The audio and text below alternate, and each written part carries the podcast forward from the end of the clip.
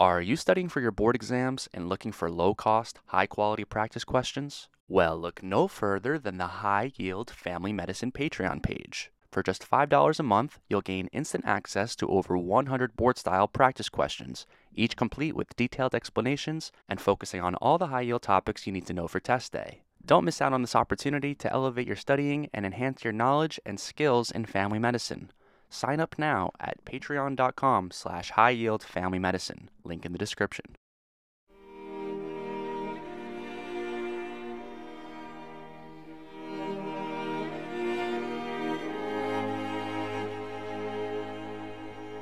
Hello, and welcome to episode 10 of the High Yield Family Medicine Podcast. In this episode, we're going to cover some of the most high yield things you need to know as it pertains to managing twin pregnancies, or more generally, multiple gestation pregnancies. By the end of this episode, you should have a firm understanding of the terms zygosity, chorionicity, and amnionicity, and how these concepts relate to the various types of twins that can occur, each with their own unique characteristics identifiable on ultrasound. Then, we'll wrap up the episode with some must know complications of twin pregnancies, some of which are common and others which are actually very rare in clinical practice, yet beloved by test question writers at the NBME.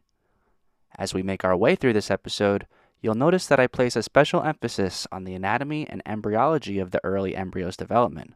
The reason I do this is not to give anyone PTSD thinking about first year embryology, I just want to give you the big picture idea of what is going on within the first week of pregnancy, as I believe it will make it way easier when it comes to identifying the differences between the different types of twins on the ultrasound.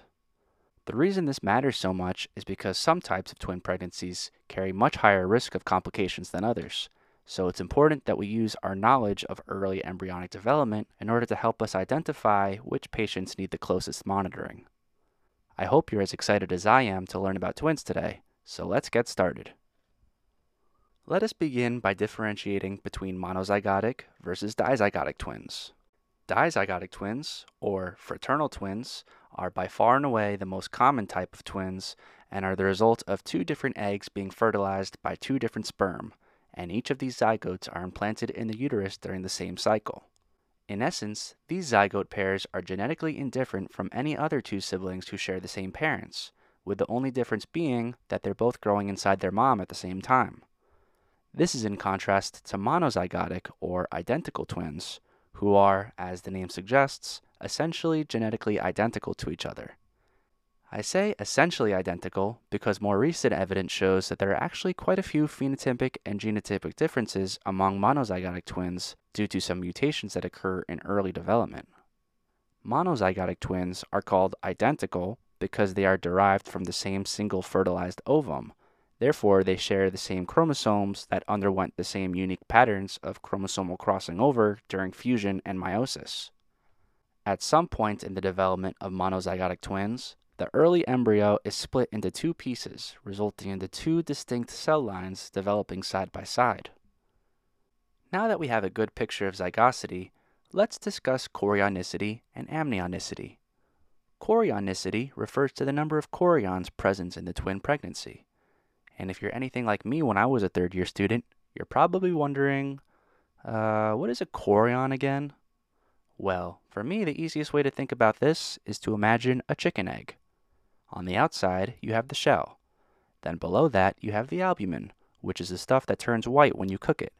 And then right in the middle, you have the yolk sac.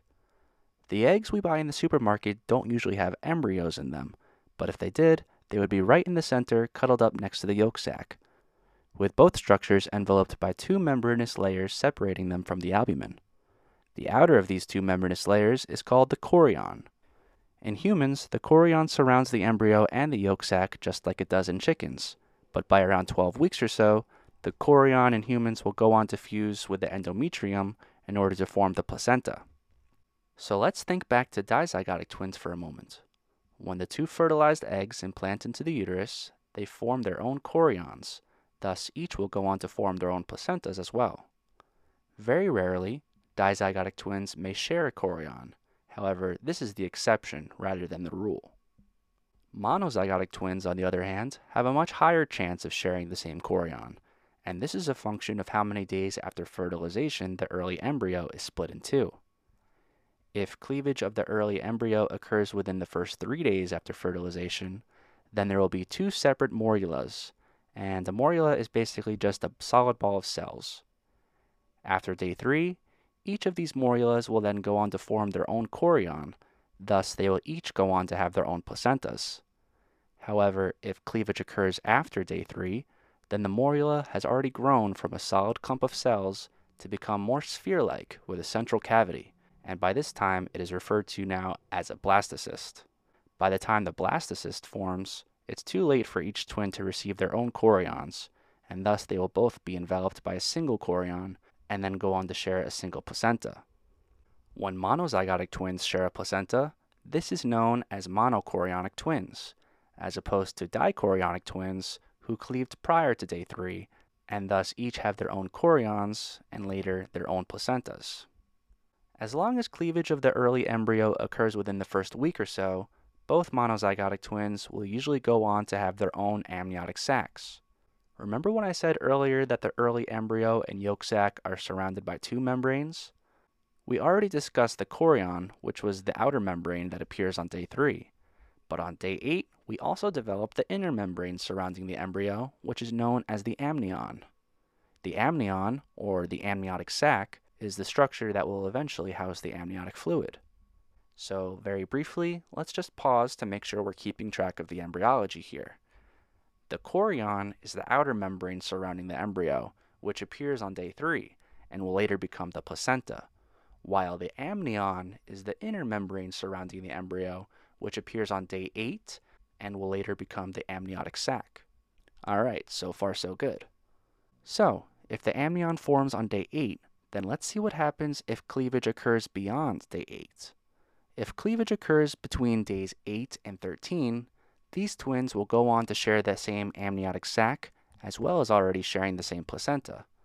This situation is termed a monochorionic monoamniotic pregnancy and has the highest risk of complications out of any of the major twin variants. You've probably noticed by now that the longer it takes for monozygotic twins to separate, the more anatomy they're going to end up sharing. If they split after day 3, then they share a chorion. If they split after day 8, then they share an amnion. Let's stay on this train of thought for a moment and imagine what might happen to an early embryo if, after day 13, a partial cleavage were to occur. As you can probably guess, this is actually how conjoined twins occur. When it comes to differentiating between all these various categories of twin pregnancies, obviously we're not going to have direct information about just how many eggs were fertilized or which day after fertilization cleavage occurred. Instead, we have to rely on characteristic anatomical differences that are appreciable by ultrasound.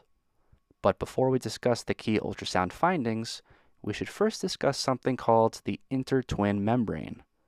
The intertwin membrane is a structure separating the two developing embryos and takes on different characteristics on ultrasound depending on the degree of chorionicity and amnionicity of the pregnancy. For the most common type of twin pregnancy, dichorionic, diamniotic, you should be able to identify a thick intertwin membrane separating the twins. This thick intertwin membrane is composed of two chorion layers and two amnion layers, one set from each twin. In addition, you should be able to see the twin peak sign, which is a lambda or triangle shaped structure located at the margin of the intertwin membrane, representing a section of chorion situated snugly between the membrane layers. If the twin peak sign is found, this is highly suggestive of a dichorionic diamniotic pregnancy. It should be noted that the twin in twin peak sign is not in reference to any discernible feature on ultrasound, rather, it is in reference to the two gestating twins, as opposed to triplets or other higher order pregnancies to which this sign does not apply. Contrast the twin peak sign to the T sign seen in monochorionic diamniotic twins. The T sign shows a much thinner intertwin membrane as it's composed of only two amnion layers instead of two amnion and two chorion layers seen in dichorionic diamniotic twins. In addition, there is no chorion visible at the margins because there is only a single chorion enveloping both of the twins. And lastly, there is the monochorionic monoamniotic pregnancy. And based on what we discussed so far about intertwin membranes, can you guess what the ultrasound might look like for a monochorionic monoamniotic pregnancy? Well, if you think about it, they both share the same outer chorion layer as well as the same inner amnion layer, so there really is no intertwin membrane separating them at all. Be aware, however, that failing to visualize an intertwin membrane is not diagnostic of a monochorionic monoamniotic pregnancy. Remember that the intertwin membrane in monochorionic diamniotic pregnancies is very thin and thus is not always visible on ultrasound. So, when differentiating the two, look for the presence of one or two yolk sacs, as monochorionic monoamniotic twins will share a single yolk sac, while monochorionic diamniotic twins will each have their own. Okay, so now that I've hopefully made the anatomy and embryology of the different types of twins a bit more clear, let's discuss a few clinically significant scenarios that you should be aware of. First, on the maternal side. Multiple gestation pregnancies increases the risk for pretty much every complication affecting singleton pregnancies, including preeclampsia, gestational diabetes, hyperemesis gravidarum, hemorrhage, postpartum depression, etc. For the most part, standard of care of these various ailments in multiple gestation pregnancies is treated the same as it would be for singleton pregnancies. Multiple gestation pregnancies are also at very high risk for preterm labor, with an average time of gestation less than 37 weeks. Therefore, babies born from multiple gestation pregnancies are at higher risk for complications of prematurity, such as increased incidence of respiratory distress and cerebral palsy. Despite this, according to ACOG, asymptomatic women with multiple gestation pregnancies have not been shown to benefit from some of the typical therapies done to prevent preterm labor in high risk singleton pregnancies, such as cerclage placement for a short cervix or progesterone supplementation. If preterm labor does occur, then standard preterm management is indicated, including short term tocolytic therapy, corticosteroids for surfactant development if prior to 34 weeks, and fetal neuroprotection using magnesium sulfate if prior to 32 weeks.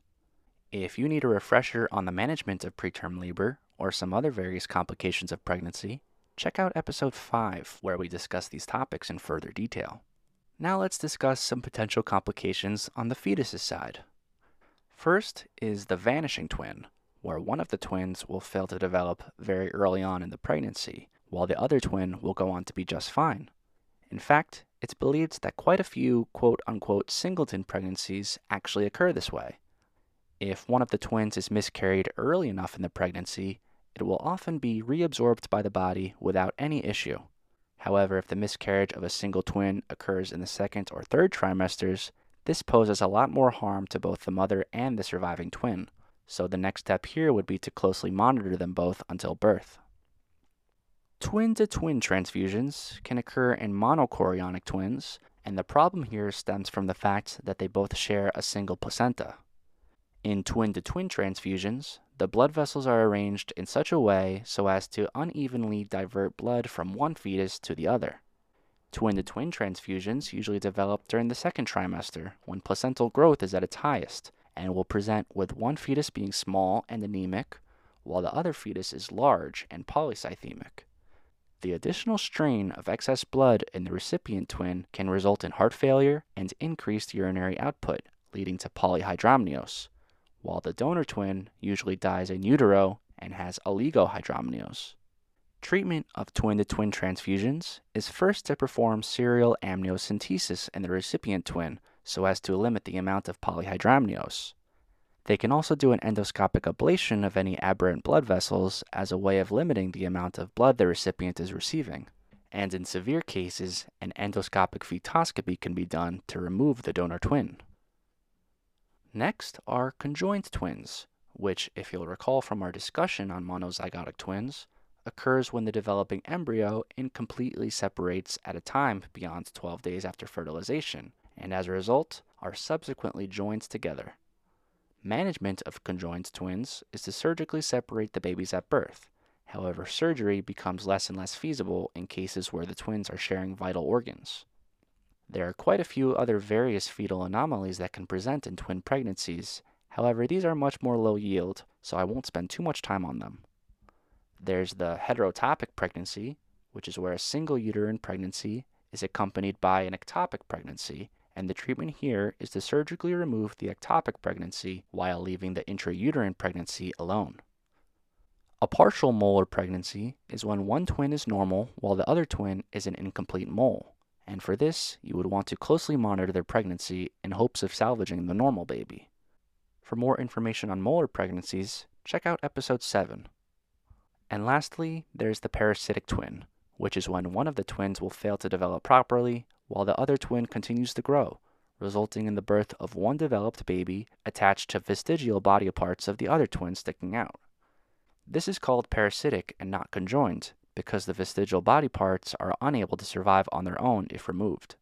This is the type of twin you see in the news every so often when every few years a baby in India is born with eight limbs, resembling the Hindu goddess Lakshmi and crowds of people will come to revere the child as a possible reincarnation of the deity. Whether or not this baby is truly a reincarnation is not for me to say, but now you know the embryology about how this occurs. And I think I'll leave it at that for now. I hope you found this episode about twins to be both interesting and informative, and I hope you'll stick around now for a few practice questions to help cement all the information we covered. Question 1 a 24 year old woman comes to your office after a positive home pregnancy test. Her LMP was 10 weeks ago, and you decide to do an ultrasound.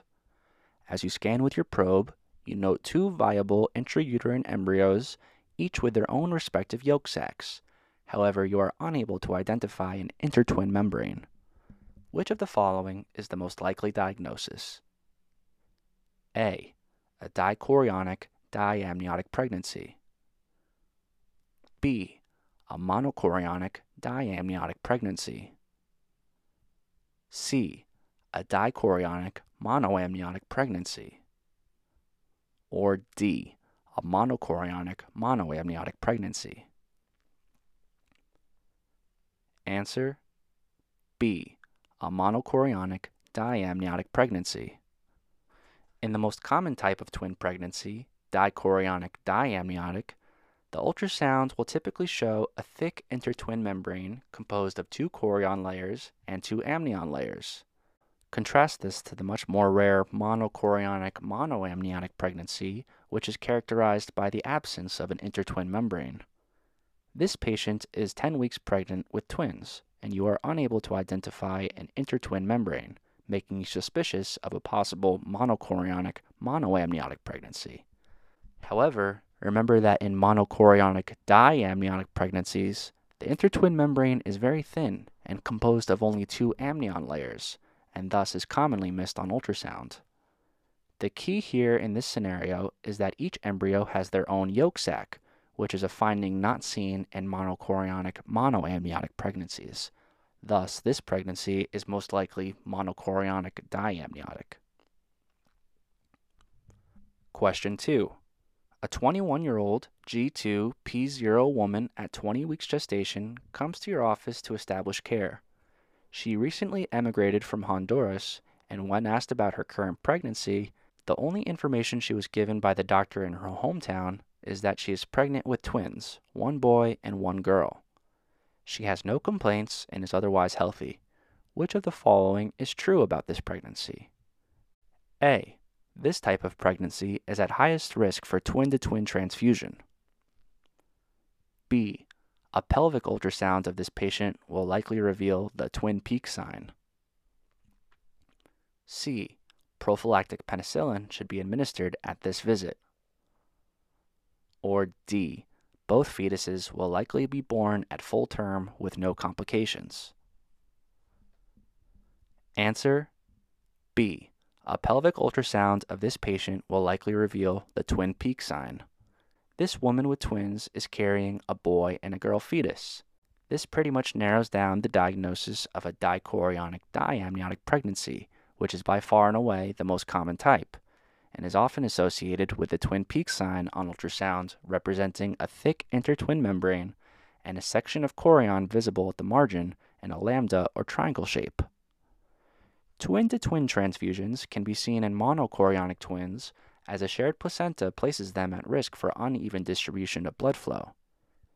Intrapartum penicillin is recommended for group B strep prophylaxis and should be given to all women who at 35 weeks were found to have rectovaginal colonization of group B strep, as well as for women whose group B strep status is unknown or if they had previous pregnancies affected by group B strep. This woman is healthy at 20 weeks gestation, so penicillin is not indicated. And most multiple gestation pregnancies are delivered before 37 weeks, so it is unlikely for this pregnancy to reach full term. Question 3. A 25 year old G2P0 woman carrying a dichorionic diamniotic pregnancy at 20 weeks gestation comes to your office as part of her routine prenatal care. She has no complaints, and all of her recent labs and imaging studies are within normal limits, except for a short cervix which was incidentally identified on ultrasound. The patient asks you what should be done about her short cervix. Which of the following is the most appropriate recommendation? A. Placement of a cerclage. B. Topical vaginal progesterone. C. Weekly intramuscular administration of progesterone, brand name Makena. Or D. Expectant management. Answer D. Expectant management. Cerclage placement and or progesterone supplementation are both options to prevent preterm labor in high-risk singleton pregnancies. However, none of these interventions have shown any benefit in preventing preterm labor in asymptomatic multiple gestation pregnancies. Question 4. A 34 year old woman carrying a monochorionic diamniotic pregnancy at 24 weeks gestation presents to your office for a routine prenatal visit. On ultrasounds, it is found that one fetus no longer has a heartbeat, while the other fetus has an amniotic fluid index greater than 25 centimeters. Which of the following is the most appropriate next step in management? A. Serial amniocentesis of the living fetus. B endoscopy to ablate aberrant blood vessels in the placenta. C. Endoscopy and fetoscopy to remove the non-viable fetus. Or D. Expectant management with close monitoring. Answer A. Serial amniocentesis of the living fetus. This ultrasound finding is highly suggestive of twin to twin transfusion which is a risk associated with monochorionic twins. The first step in management of twin to twin transfusions is to relieve the polyhydramnios of the recipient fetus, and in more severe cases, you may use endoscopy to ablate the aberrant blood vessels or even remove the non viable fetus in a procedure known as fetoscopy. You definitely don't want to watch and wait for twin to twin transfusions, as delaying treatment is almost always lethal for both twins.